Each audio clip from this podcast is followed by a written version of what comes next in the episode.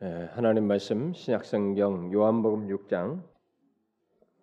요한복음 6장 35절인데. 요한복음 6장 35절인데. 여러분 32절부터 38절까지 우리 한 절씩 교독을 해 보도록 합시다. 32절부터 음, 38절. 예수께서 이르시되 내가 진실로 진실로 너에게 이르노니 모세가 너에게 하늘로부터 떡을 준 것이 아니라 내 아버지께서 너에게 하늘로부터 참떡을 주시나니 하나님의 떡은 하늘에서 내려 세상에 생명을 주는 것이니 그들이 이르되 주여 이 떡을 항상 우리에게 주소서. 예수께서 이르시되 나는 생명의 떡이니 내게 오는 자는 결코 줄이지 아니할 터이요 나를 믿는 자는 영원히 목마르지 아니하리라 그러나 내가 너희에게 이르기를 너희는 나를 보고도 믿지 아니하는도다 하였느니라. 아버지께서 내게 주신 자는 다 내게로 올 것이요 내게 오는 자는 내가 결코 내쫓지 아니하리라. 다 같이 읍시다. 내가 하늘에서 내려온 것은 내 뜻을 행하려 함이 아니요 나를 보내신 이의 뜻을 행하려 함이니라.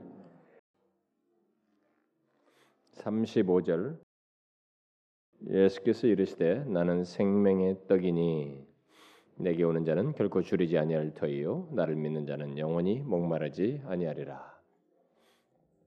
아, 우리는 이 낮 시간에 예수님께서 어, 구약에서 여호와 하나님을 묘사하기도 하고 지칭한 아, 이름인 나는 스스로 있는 자이다라고 말씀하셨죠. 여러분 그 기억하시죠?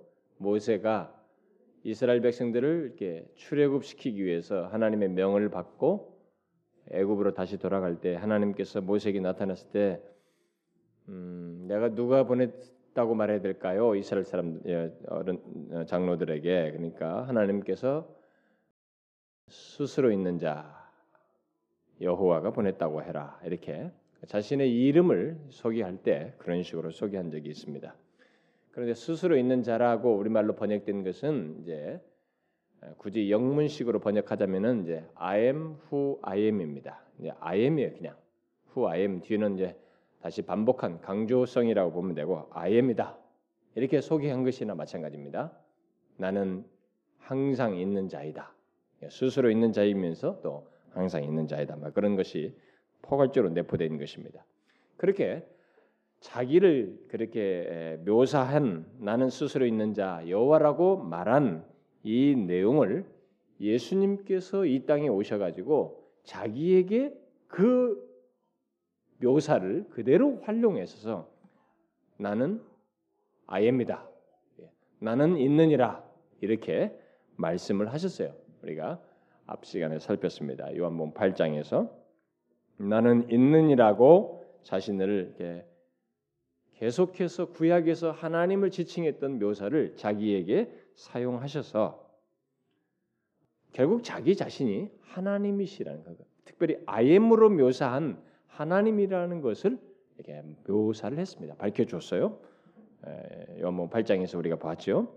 그런데 나는 있느니라 아엠으로 묘사한 이것은 그냥 단순히 내가 존재한다, 항상 있는 자이다 이렇게 영원히 있는 자이다라는 이것만 말하는 것이 아니고 우리가 I am 다음에는 뭔가를 첨가할 수 있잖아요. 야, 나는 무엇이다 이렇게 말할 수 있죠. 뭐 I am the light 하면은 나는 빛이다 이렇게 여기도 오늘 본문에도 그게 나옵니다.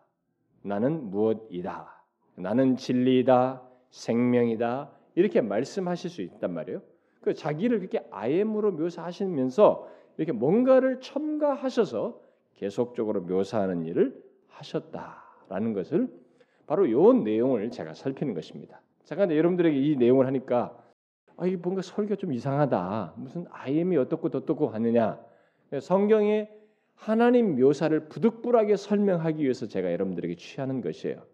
그러니까 교회에서 이렇게 여러분들이 이렇게 이지를 사용해서 이게 뭔가 지성적으로 좀 같이 사고도 하고 이게 그 깨닫는 가운데서 수용하는 쪽으로 이게 진리를 듣는 것보다 요즘 시대는 귀로 듣지만 감성이 바로 타치가 돼가지고 느낌이 좋고 아, 기분 좋고 감성적으로 이렇게 뭔가 푸근한 것이 있으면 은혜 받았다. 이렇게 생각하는 추세예요, 우리들이. 그러다 보니까 이런 이런 분위기에 익숙한 사람들이 교회 오면 조금만 뭐 어렵게 설명하고 좀 복잡한 얘기를 성경에 있는 내용을 묘사를 하면 어렵다. 너무 까다롭다. 이렇게 자꾸 생각을 하는 경향이 있어요. 여러분 그렇지 않습니다. 성경에 있는 어떤 내용을 설명을 하려면 최소한 그 내용들이 뭘 말하는지 성경의 이 본래적인 배경과 의미들이 있고 하나님께서 어떤 묘사를 했을 때는 그 묘사에 그 담긴 내용들이기 때문에 그것을 최소한 성경이 히브리어와 헬라어로 쓰였으니 그런 것들을 좀 구체로 설명할 필요가 있어요. 그런 것들을 설명하는 것에 대해서 여러분들이 힘들어할 것 없이 좀 인내하면서 들으셔야 됩니다. 자꾸 감성적인 것만 예, 타치만 받으려고 하면은 기독교가 자꾸 느낌의 종교로 가요. 그래서 느낌이 없으면 오늘 하나님이 나를 만나주지 않았다. 무슨 소리? 완전히 이상한 식으로 예수를 믿는 것입니다. 그래서 제가 여러분들에게 이런 얘기를 하니까 다소 어려워하는 것 같아서 제가 미리 이 얘기를 하는 것입니다. 그래서 구약에서부터 말한 하나님 자신을 지칭한 아엠이라고 자기를 지칭한 묘사를 예수님께서 그대로 자기에게 적용하셔서 말씀하신 것들을 이 시간에 연속적으로 살피고 있습니다. 그래서 지난 시간은 좀 배경적으로 하나님께서 구약 시대부터 사실상 자신을 I am이라고 말한 나는 있느니라 이렇게 하면서 그것만 말하는 것이 아니라 I am 다음에 뭔가를 첨가해서 많이 말했다는 사실을 제가 배경적으로 얘기를 했습니다. 결국 여호와라는 이름의 다른 내용, 여호와라는 이름이 결국 나는 있느리라는 것을 결국 내포하고 있다고 어, 생각을 하고 전제하고 여호와라는 이름에 다른 내용들을 덧붙여서 자신과 언약을 맺은 백성들을 위해서 나는 무엇 무엇이다라는 묘사를 구약 시대부터 많이 하셨다는 것입니다. 그래서 여호와라 다음에 뭔가를 첨가한 내용들이 결국 그것을 말한다는 거예요. 여러분들 그동안 교회 다니면서 많이 들어봤을 거예요. 여호와 니시 이런 것은 뭐예요? 나는 너희를 위해 중심이 되어서 이렇게 일으키, 일으키는 중심을 잡도록 모아주며 그 어려움에서 이렇게 흔들리지 않도록 요동치지 않도록 하는 그런 깃발과 같은 존재이다. 이렇게 말씀하신 것이다. 그죠? 나는 깃발이다. 예, 이 그런 셈입니다. 여호와 니시라는 것이요. 또 여호와 로페 이렇게 하면은 나는 너를 위해 치료자이다. 나는 치료자이다 이 말인데 자신이 I am 이렇게 말한 다음에 치료자로서 말하고 있다. 이거 누구를 위한? 바로 언약을 맺은 우리와 우리를 위한 치료자로서 그렇게 묘사한 것이다. 또 여호와 로이 이렇게 말하면 나는 목자이다 이 말인데 뭐예요? 나는 너를 이렇게 모든 푸른 초장으로 모든 위험으로부터 보호하면서 인도하는 목자이다. 너의 인생을 인도하는 목자이며 영원으로까지 인도하는 목자이다. 이렇게 묘사를 한 셈이라는 것입니다. 또 여호와 샬롬 이렇게 말하면 나는 평강이다. 나는 너의 평강이다. 그러니까 우리들에게 평강이 너무 절실하단 말이야. 평강이 없기 때문에 자살도 하고 난리를 치는데 우리의 그 지친 삶의 여정 속에서 하나님의 진정한 평강이 되신다. 이렇게 말한 셈이다. 또 여호와 치드케누 그러면 나는 너의 의다. 우리는 본성적으로 의가 없습니다. 근데 우리에게 영원한 의가 되셔서 하나님 자신이 의가 되셔서 우리의 의가 된다. 나는 너의 의이다. 이렇게 말했다. 것이죠. 또 여호와 삼마 그러면 나는 너가 있는 곳에 영원히 있다. 그러니까 우리가 있는 곳에 그분이 항상 계신다라는 이렇게 자기 자신을 우리와 연관지어서 I am 하면서 뭐라고 덧붙이는 말씀을 하셨다는 것입니다. 그렇게 하나님께서는 am 이후에 자꾸 이렇게 구약에서부터 많은 것을 덧붙여서 나는 너를 위해 무엇을 있는 것이라고 구약에서부터 말을 하셨는데 제가 지난 시간에 조금 몇 가지 더 덧붙였죠. 이런 것이 약 40여 가지가 돼요. 어? 한 제가 아는 것만 해서 41개 정도인데 어, 여호와 마우지 그러면 나는 너의 보장이다. 우리가 이 보장이 내 인생이 어떻게 됩니까? 이런 부분에서 하나님께서 나는 너의 보장이다. 여호와 메팔티 그러면 나는 너를 건지는 자이다. 우리가 어떤 수렁에서 힘들어서 어떤 어려움 속에서 어떻게 여기서 벗어날 줄 모를 때 그때 여호와께서 우리를 건지시는 분으로 계신다는 것입니다. 또 여호와 메추다티 그러면 나는 너의 요새다. 많은 공격으로부터 우리를 보호하고 또 여호와 우리 그러면 나는 너의 빛이며 또 여호와 우시 그러면 나는 너의 힘이다. 이런 것을 다각적으로 이렇게 우리에게 묘사해 주었다는 것입니다. 이렇게 구약에서부터 하나님께서는 우리를 채우시는 분으로 말하기 위해서 나는 무엇 무엇이다 이렇게 말씀을 하셨다는 것이죠. 자, 우리가 이 사실을 잘 유념을 해야 됩니다. 여러분이 성경을 볼 때 왜 하나님께서 쓸모없이 그런 묘사를 하셨는가? 그럼 하나님께서 우리와 말장난을 하시는가? 그렇지 않다는 것입니다. 실제로 하나님 자신이 우리를 위한 무엇으로 자신을 묶으셔서 언약으로 묶으셔서 우리를 채우시는 분으로 말하고 있다는 것입니다. 사실 하나님 자신으로 보면 하나님께서 그렇게 하실 필요가 없으세요. 어? 뭐 그렇게 하시지 않아도 돼요. 뭐 우리에게 묶으셔서 내가 너의 무엇이다. 아니 하나님은 영존하시는 하나님이에요. 그는 영원부터 영원까지 계시는 창조주예요. 우리는 피조물입니다. 잠시 있다가 없어진 존재란 말이에요. 근데 우리를 향해서 그렇게 하시지 않아도 되는데 여호와 이래 나는 준비하는 자이다 말이죠. 너를 위해서 준비해. 아니 누가 누구를 준비한단 말인가? 그런데 하나님께서 언약 가운데 자신을 그렇게 묶으셨어요. 우리에게 나는 너를 위해 준비하는 자이다. 이렇게 자신을 우리를 위해 계신 분으로 구약에서부터 묘사하셨다는 겁니다. 그런데 바로 그와 같은 하나님의 묘사를 이 땅에 육신을 입고 오신 하나님의 아들 예수 그리스도께서 계속 이어서 말씀을 하시더라는 겁니다.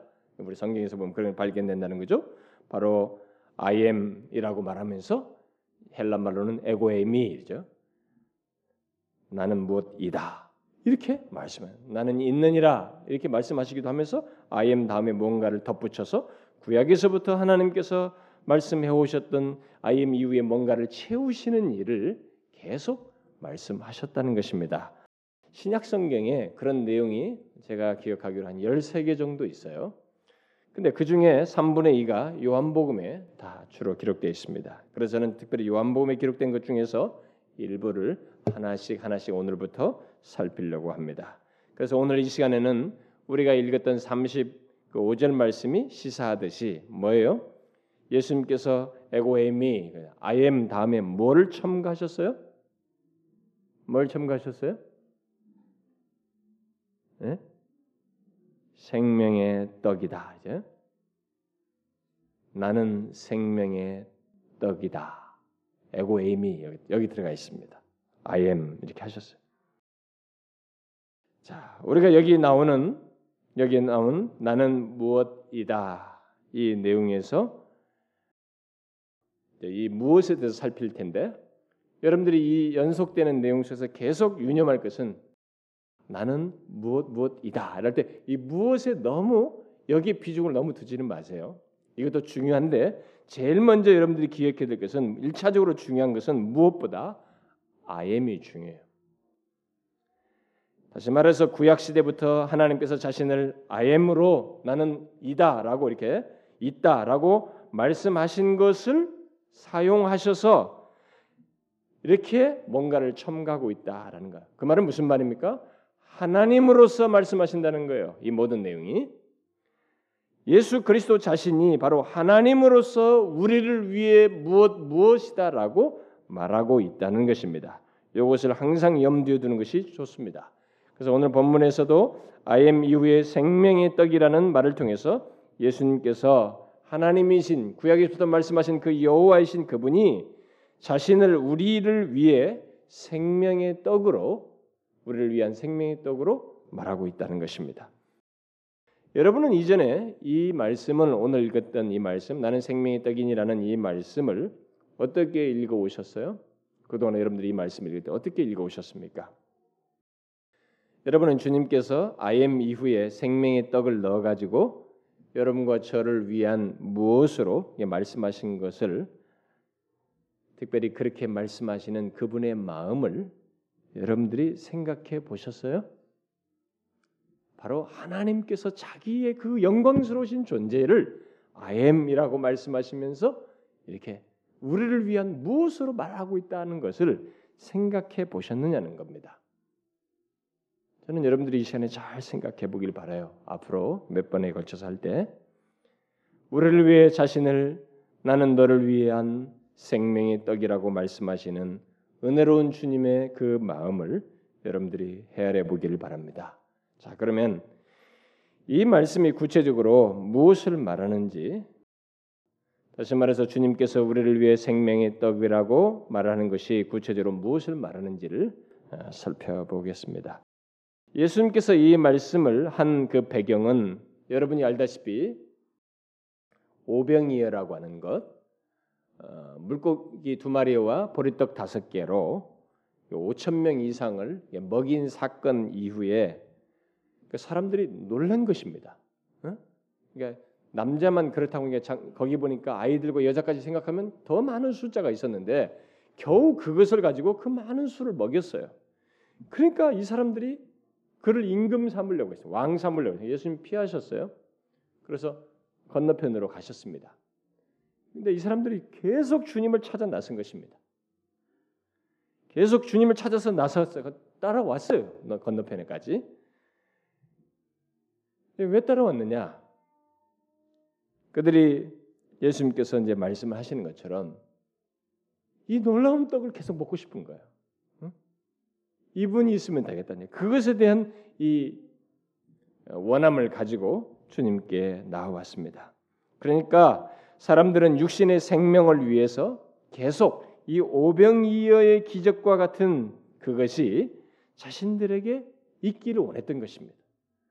그래서 육신을 위한 떡을 구하러 예수님께 결국 나온 셈이에요.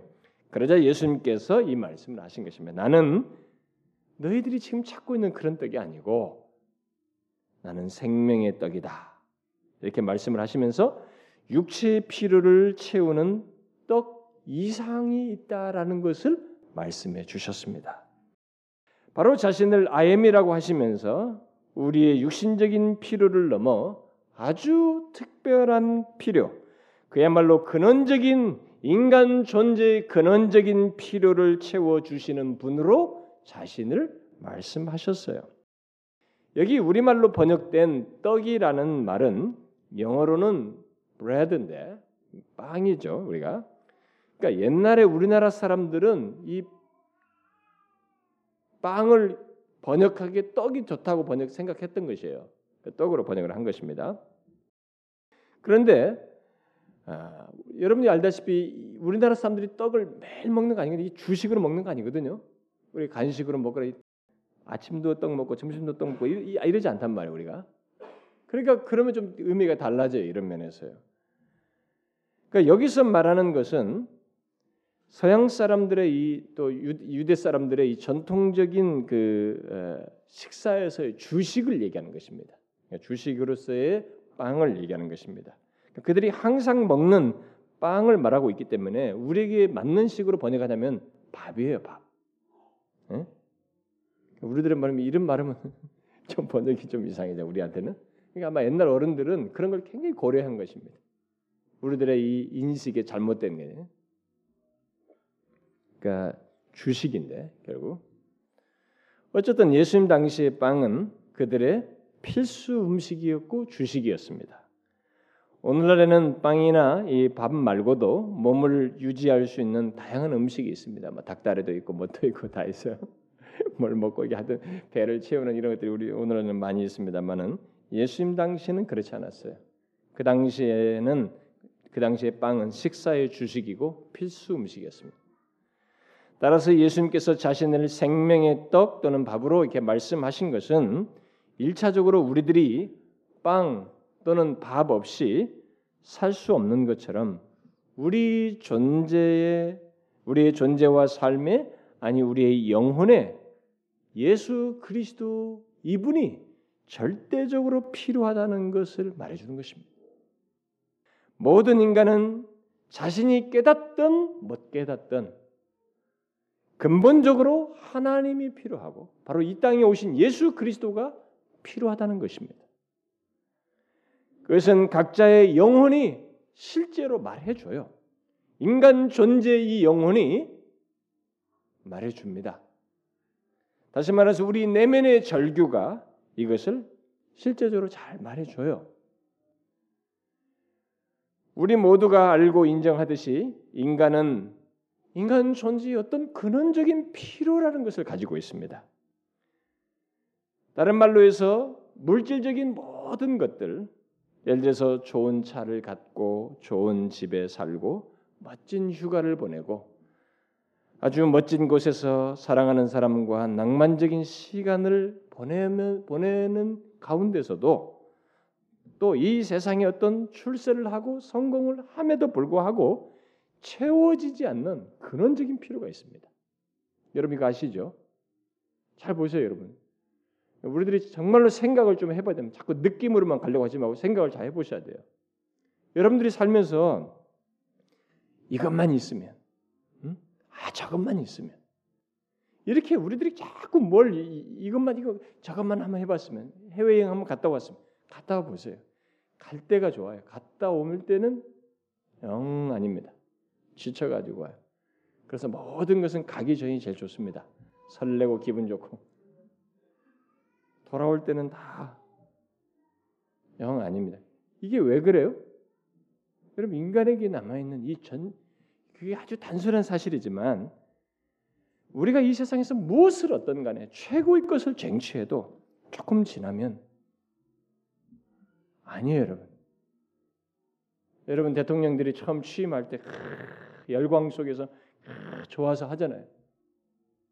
여러분 그들이 퇴임할 때 보세요. 이걸 우리가 아셔야 됩니다. 인간은 이 세상의 최고의 것을 얻어도 채워지지 않는 근원적인 존재의 필요를 가지고 있어요. 왜냐하면 그 모든 것들은 이 세상에서 좋다고 여기지는 우리가 추구하는 이 모든 것들은 생명성이 없어요.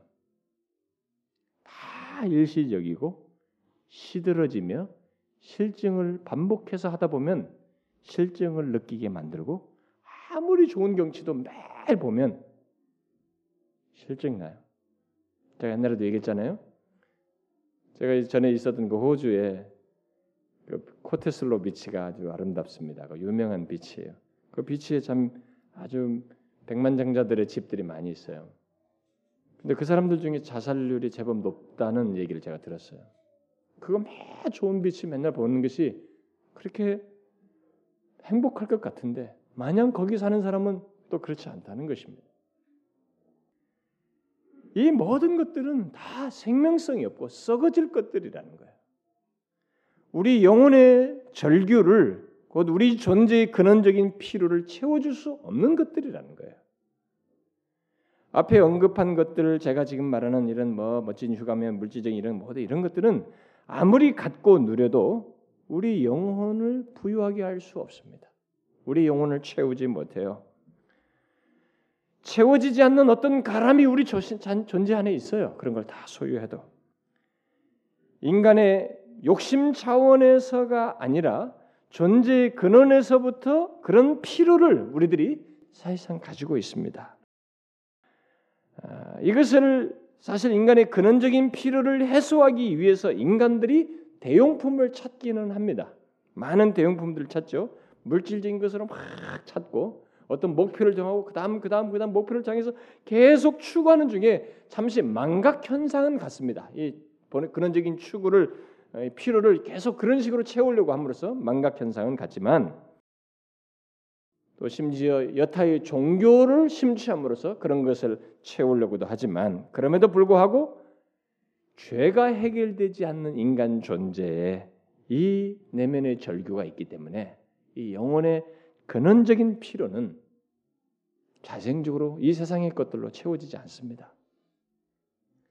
극단적으로 극단적으로는 의지적으로 이 근원적인 필요를 무시하면서 사는 사람들이 있어요. 그런 게 어디 있어? 이 세상은 그냥 그 자리에서 먹고 마시고 캐사라사라도 말이야. 싫으면 싫고 좋으면 좋은 거야. 오늘 먹고 끝이야. 술 마시고 이 알코올에 의해서 뭐에서 약에 의해서 지나버리는 이렇게 사고 사는 사람들도 물론 있어요. 의지적으로 이렇게 무시하면서 그런데 그리해도 인간은 다시 멀쩡한 정신으로 돌아오면 본성상 근원적인 필요가 우리에게 있다는 것을 절규합니다. 우리 내면이. 예수님은 육신적인 필요만을 생각하, 생각하고 그것으로 대리 만족하려고 하는 이 사람들을 향해서 오늘 말씀을 하신 것입니다. 나는 생명의 떡이다. 다시 말해서 인간 존재 안에 있는 그 근원적인 필요는 육체의 음식으로는 채워질 수 없다는 전제 아래서 자신을 일차적으로 그 근원적인 필요를 채우시는 분으로 그 생명의 떡으로 말씀하신 것입니다.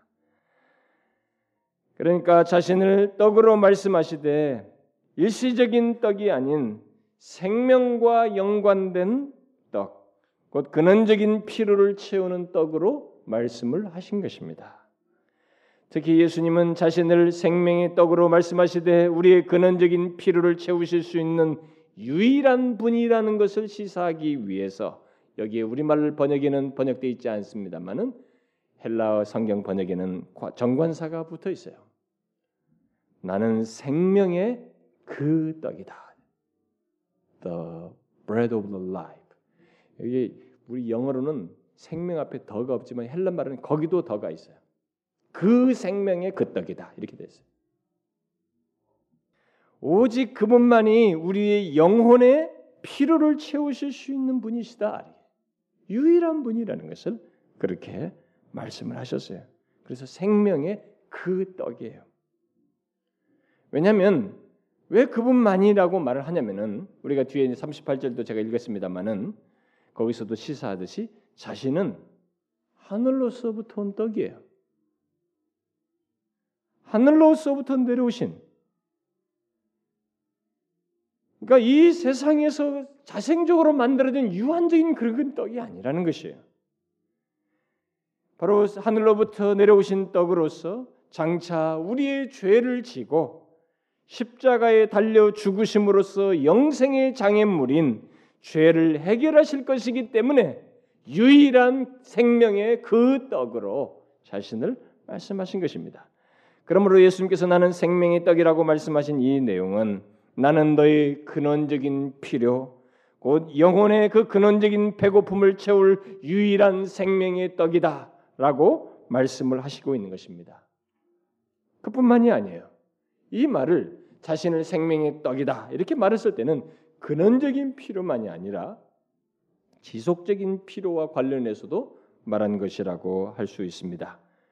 여러분 우리가 알다시피 우리들이 빵 또는 이 밥을 매일 이렇게 먹어서 어, 육신의 생명을 유지하듯이 우리의 영혼 영혼 또한 매, 이것이 매일 유지되기 위해서는 매일의 필요가 채워지는 것이 있어야 하는 것입니다.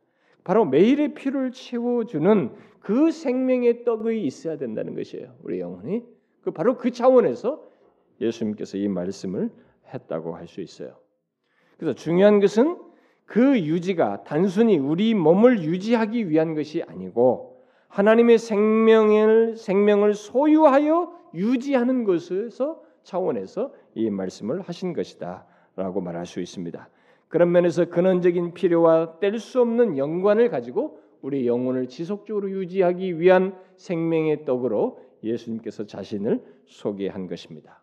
그래서 빵 또는 이 밥, 이 밥은 그런 특성이 여러분들이 있지 않습니까? 과일이나 여타의 음식들은 계절을 따라서 달리해서 먹을 수 있지만 이 빵은 이 밥은 매일 몇 끼 먹습니다. 그래도 괜찮아요. 그렇죠? 이상스럽게 그렇습니다. 여러분 매일 뭐 똑같은 것만 매일 그것만 먹어보세요. 못 먹습니다. 다른 거. 이건 항상 들어가요. 예수님께서 자신을 생명의 떡으로 말씀하셨을 때 그 말 속에는 그런 체험을 얘기하는 것입니다. 매일같이 우리 영혼의 필요 또한 채우시는 분이시다라고 하는 것을 말씀하시고 있는 거예요. 그러므로 예수님께서 나는 생명의 떡이라고 말씀하신 것은 우리의 근원적인 필요뿐만 아니라 매일같이 여러분들이 살면 여러분과 제가 살면서 우리 영혼의 필요가 있어요. 근데 이 필요를 계속적으로 채우시는 분이시라는 것을 말씀하고 있습니다.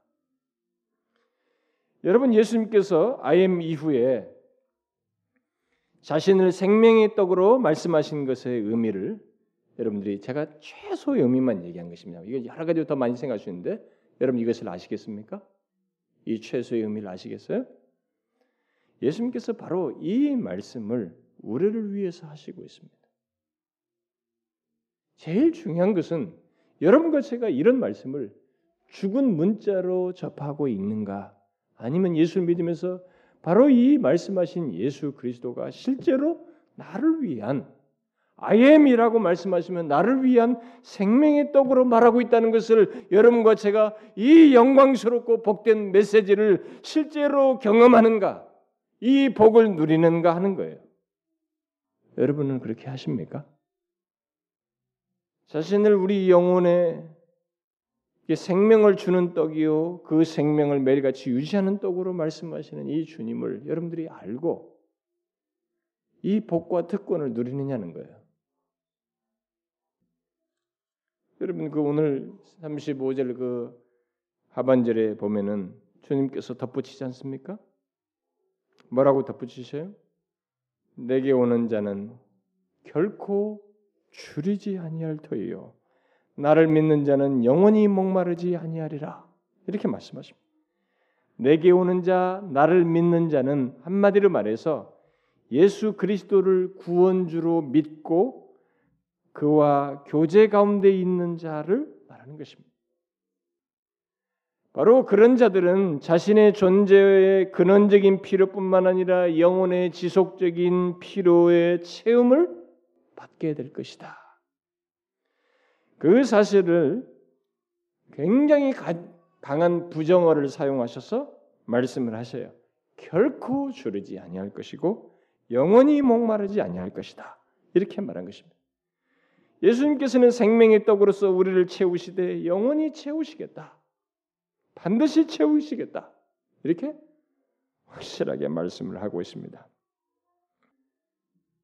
여기서 여러분들은 아마 의문을 가질 수도 있습니다. 이런 성경 구절을 접할 때 어떤 사람들은 바로 의문이 생길지도 몰라요.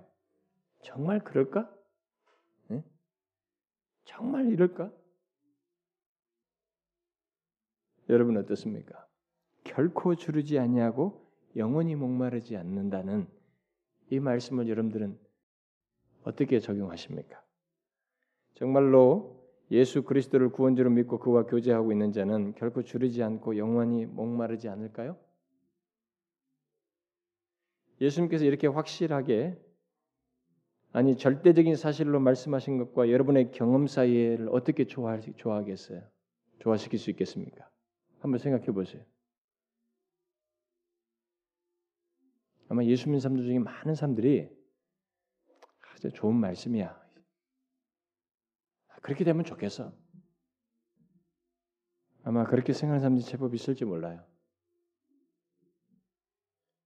특별히 교회를 다닐 때 욕심에 찬 사람들이 있어요. 자기의 인간적인 이 세상에서 얻고자 하는 욕심에 찬 사람들이 있는데 이런 욕심에 사로잡힌 교인들, 곧 물질적인 차원에서 하나님의 채우심을 생각하는 사람들의 시각에서 보면은 이 말씀은 너무 현실성이 없다. 이렇게 생각할지도 모르겠어요. 그러나 지금까지 말한 설명의 근거에서 말할 때 예수님의 이 말씀은 틀림이 없습니다. 그럼 뭐란 말인가? 그래서 만일 우리들이 이 말씀과 자신의 경험 사이에 어떤 어려움을 갖고 있다면 또 갭을 가지고 있다면 그것은 생명의 떡 대신 우리 주님께서 우리의 주림과 갈증, 곧 우리의 영혼의 내면적인 필요를 채워 주실 수 없어서가 아니라 또 채워 주시려고 하지 않아서가 아니라 우리들이 생명의 떡이신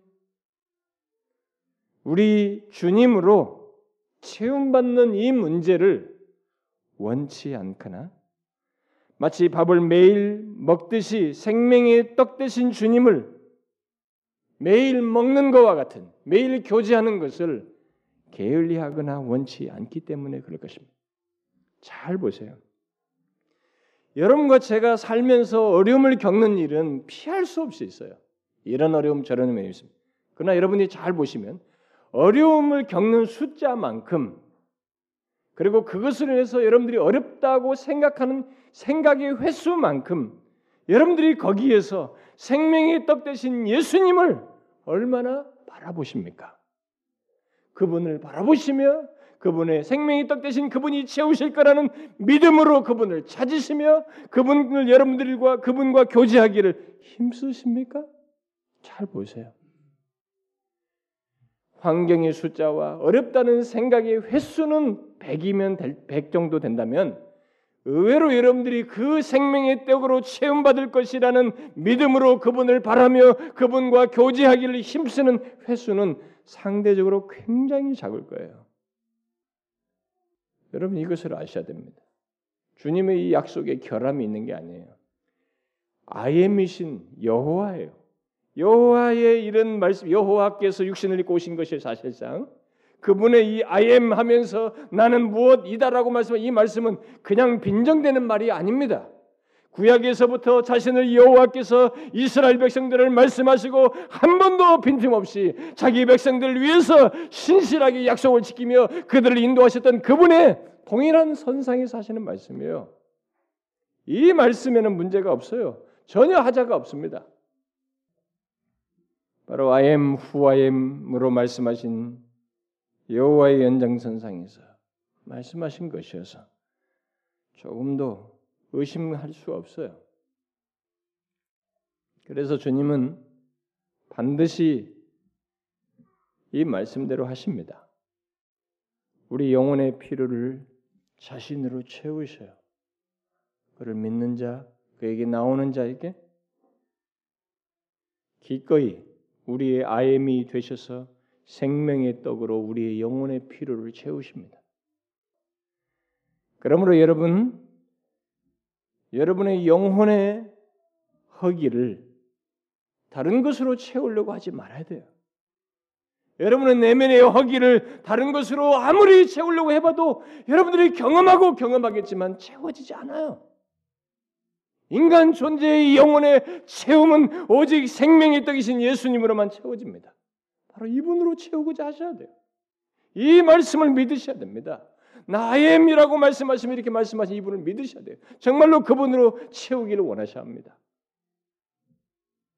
특히 여러분이 살면서 경험하게 되는 영혼의 필요를 생명의 떡 대신 예수님을 바라봄으로써 그에게 나아감으로써 채우고자 하셔야 돼요.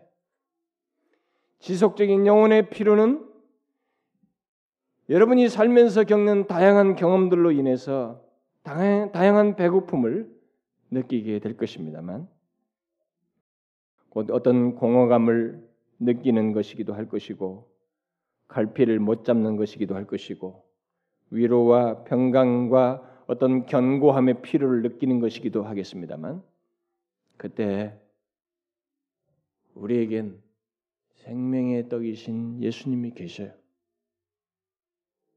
그분께 나아가는 것입니다. 환경이 어려운 만큼 그 횟수만큼 그분으로 체험받기를 원하시면 돼요. 그러면 결코 줄이지 않는다는 거예요. 채우신다는 것입니다. 그것도 한정적으로 그때만이 아니고 영원히요. 여러분 중에 혹시 인간 존재의 끝없는 예, 불만족 예, 그것을 가지고 있는 사람 아마 있을 거예요. 인간 존재 여러분 이 세상에 아무리 부유한 사람도 인간 존재의 내면에서 나오는 불만족스러움이 있어요. 그것을 극복하고 만족하려고 하는 다양한 극복 방법들이 인간들이 소개되고 있고 우리조차도 자족하는 것을 성경에서 말하고 있는데 일단 이 인간 존재는 남는 존재의 불만족이 있어요. 그 근본적인 불만과 필요 그리고 하루하루 필요한 영혼의 굶주림과 필요 아마 여러분들이 다 그것을 느끼고 있을 거예요. 그렇다면 여러분들이 여기서 하나의 답을 얻는 것입니다. 다른 것으로 채우려고 하지 마셔야 돼요. 만약 실험하고 싶다면 실험하셔도 됩니다만 지금까지 경험으로 여러분들이 충분합니다. 다른 것으로 채우려고 하지 말고 바로 이 생명의 떡이신 예수님으로 채우고자 하셔야 됩니다. 예수 그리스도는 우리 영혼의 근원적인 필요와 지속적인 필요를 채우시기 위해서 앞에 우리 같이 읽었던 38절 말씀대로 친히 하늘에서 오셨어요. 하늘로부터 임한 떡입니다. 그러므로 그는 우리의 존재의 필요를 채우실 수 있는 유일한 분이시자 우리들의 모든 것을 완벽하게 채우실 수 있는 진정한 생명의 떡이십니다. 여러분 이 생명의 떡으로 체험 받고 있습니까? 받았습니까? 그리고 또 받고 있습니까? 이 질문은 중요합니다.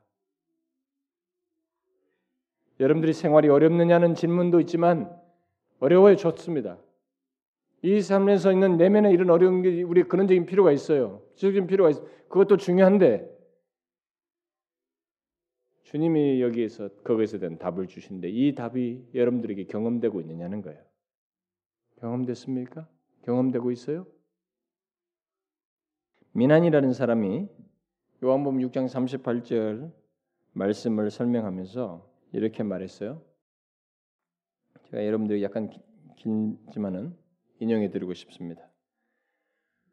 우리들의 삶이 이기기보다는 지고 있고 뭔가 이게 불어나기보다는 줄어들고 있고 얻는 것보다는 빼앗기는 것이 더 많다고 보일 때 우리들의 마음속 깊은 곳에서 부르짖는 절규가 있다.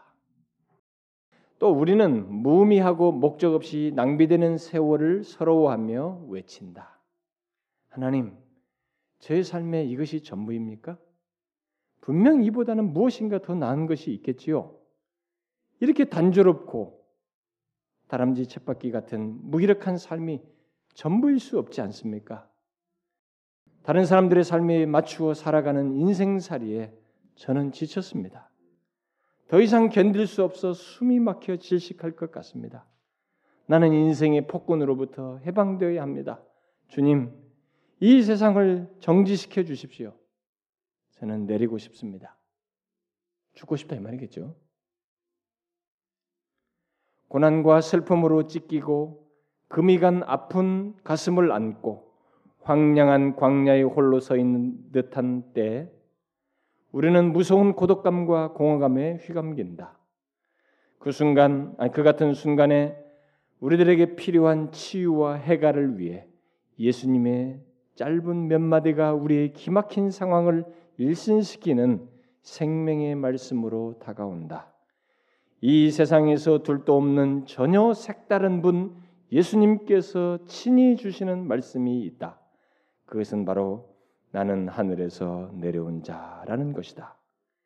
예수님은 우리의 전망을 바꾸어 놓으신다. 예수님은 우리의 삶의 새로운 지평을 여신다. 자신의 인생이 목표에 빗나간 화살처럼 엉뚱한 곳으로 흘러갔다는 좌절과 회한으로 절망의 길을 걷는 자가 있는가? 당신의 처지 때문에 심리적으로 억눌리거나 신경성 우울증에 빠지거나 패배감에 사로잡히지 않게 하라. 오히려 그런 고통으로 인해서 그리스도께로 눈을 돌리도록 하라. 이렇게 말했어요. 그리고 그는 뒤에 다음과 같이 덧붙입니다. 우리들의 대부분은 날마다 염려로 불안해 한다. 온갖 힘든 일, 일들로 우리를 괴롭히는 일종의 다모클레스, 곧 독재 군주를 머리 위에 모시고 다닌다. 우리는 날마다 밀려오는 걱정거리와 내려놓을 수 없는 짐들 때문에 지쳐서 곧 허물어질 듯하다. 우리 속에는 평안의 재고가 바닥난 지 오래다. 어떤 이들은 사는, 사는 것이 지겹다고 느낀다. 마음에 잠시라도 밝은 햇살이 비치지 않고 입에서 단 한 구절의 노랫소리도 담을 수 없으며 영혼의 어떤 스릴이나 살아있다는 즐거움으로 하나님께 한 번이라도 크게 찬송할 수 없는 삶을 산다. 그야말로 날마다 죽지 못해 산다. 어디서든지 만족을 얻지 못한다. 그러나 예수님은 나는 생명의 떡이라고 하셨다. 그리고 내게 오는 자는 내가 결코 내쫓지 아니하리라고 하셨다. 이 얼마나 은혜로운 말씀인가.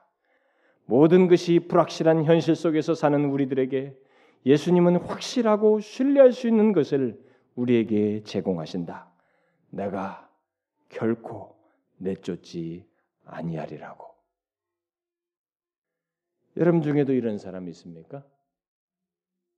특히 자신의 상태에 마음이 빼앗겨 불안 속에서 평안이 바닥난 채 삶을 지겨워하면서 하나님께 우러나오는 찬송을 할 수 없는 상태를 가진 사람이 있습니까?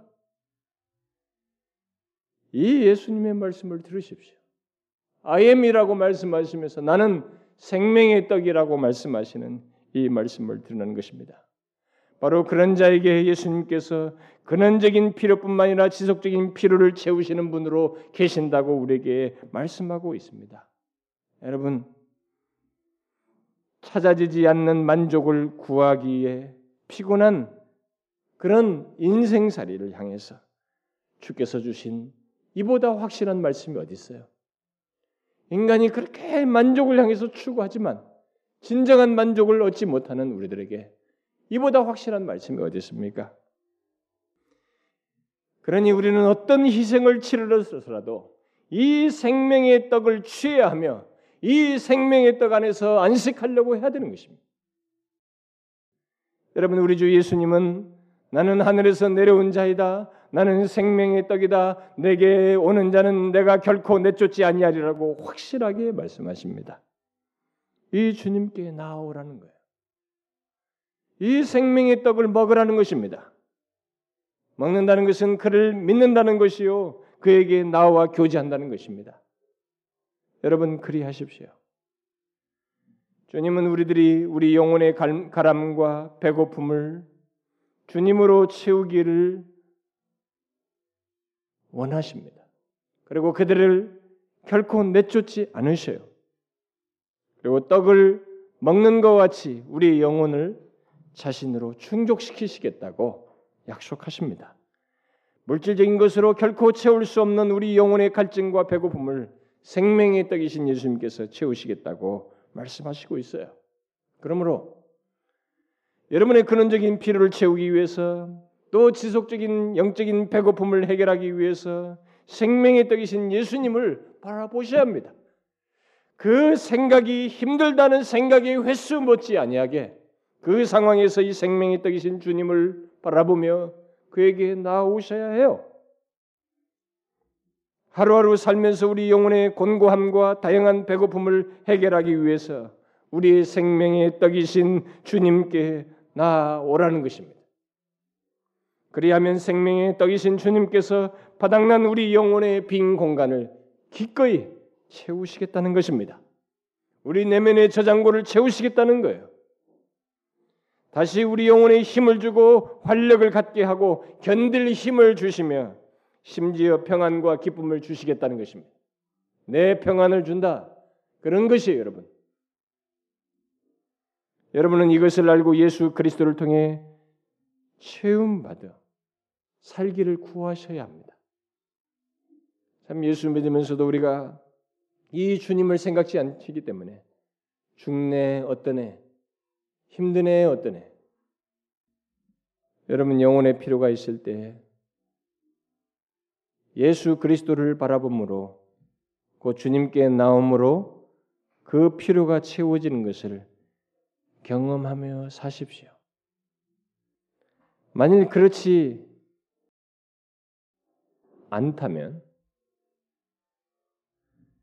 예수님께서 나는 생명이 떡이라고 말씀하시는 것을 여러분들이 분명히 못 누리고 있다는 것인데 그분께 나오이라는 것입니다. 여러분이 아예 미후의 생명의 떡으로 자신을 말씀하시며 우리를 채우시는 이 주님을 꼭 삶 속에서 놓치지 마십시오. 그분 없이 사는 불행을 겪지 말고 오히려 그분으로 인한 만족과 충족을 경험하며 살라는 것입니다.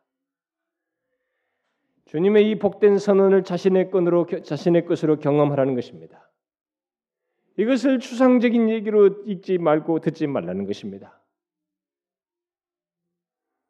아엠이라고 하시면서 생명의 떡으로 자신을 주시는 이 주님을 정말로 복되게 누리라는 것입니다. 예수님은 우리의 생명의 떡입니다. 저와 여러분을 위한 생명의 떡이에요. 그러므로 그분 없이 우리는 살 수 없습니다. 바로 생명의 떡이기 때문에 진정한 의미에서 영혼의 이 생명성은 그분 없이 유지될 수 없어요. 꼭 이 사실을 기억하고 생명의 떡이신 예수님을 그분으로 항상 체험받기를 구하세요. 여러분, 이 말씀을 피상적으로 듣지 마십시오. 다시 말합니다. 생명의 떡 못지않게 중요한 것이 I am이에요. 여호와입니다. 여호와 되신 그분이 구약에서 무슨 여호 여호와 뭐라고 말씀하시 이루신 그분이 똑같이 말씀하시는 것이 나는 너를 위한 생명의 떡이다. 우리 내면의 모든 필요를 그분 자신이 채우십니다. 그러니 여러분 꼭 힘들다는 생각 못지않게 그분을 바라보는 것을 꼭 하십시오. 이 생명의 떡을 먹으시라는 것입니다.